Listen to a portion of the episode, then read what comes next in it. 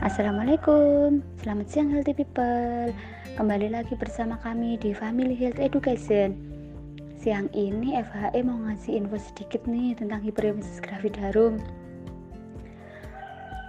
Kemarin sudah dijelaskan ya apa pengertian dari hiperemesis gravidarum Sekarang kita bahas apa aja sih tanda dan gejala hiperemesis gravidarum itu Tanda dan gejala hiperemesis gravidarum itu di antaranya adalah yang pertama muntah yang terus-menerus sehingga mempengaruhi keadaan umum penderita. Yang kedua, eh, nafsu makan ibu menurun atau tidak ada nafsu makan. Yang ketiga, ibu merasa lemah, lemas. Selanjutnya, penurunan berat badan ibu menurun secara drastis.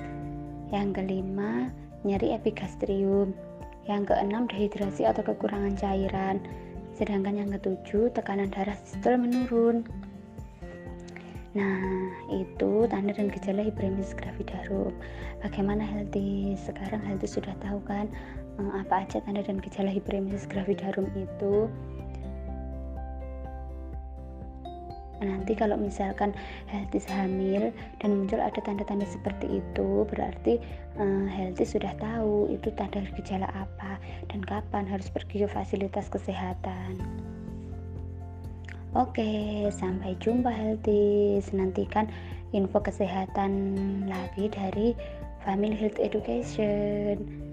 Selamat siang, selamat beristirahat. Bye bye.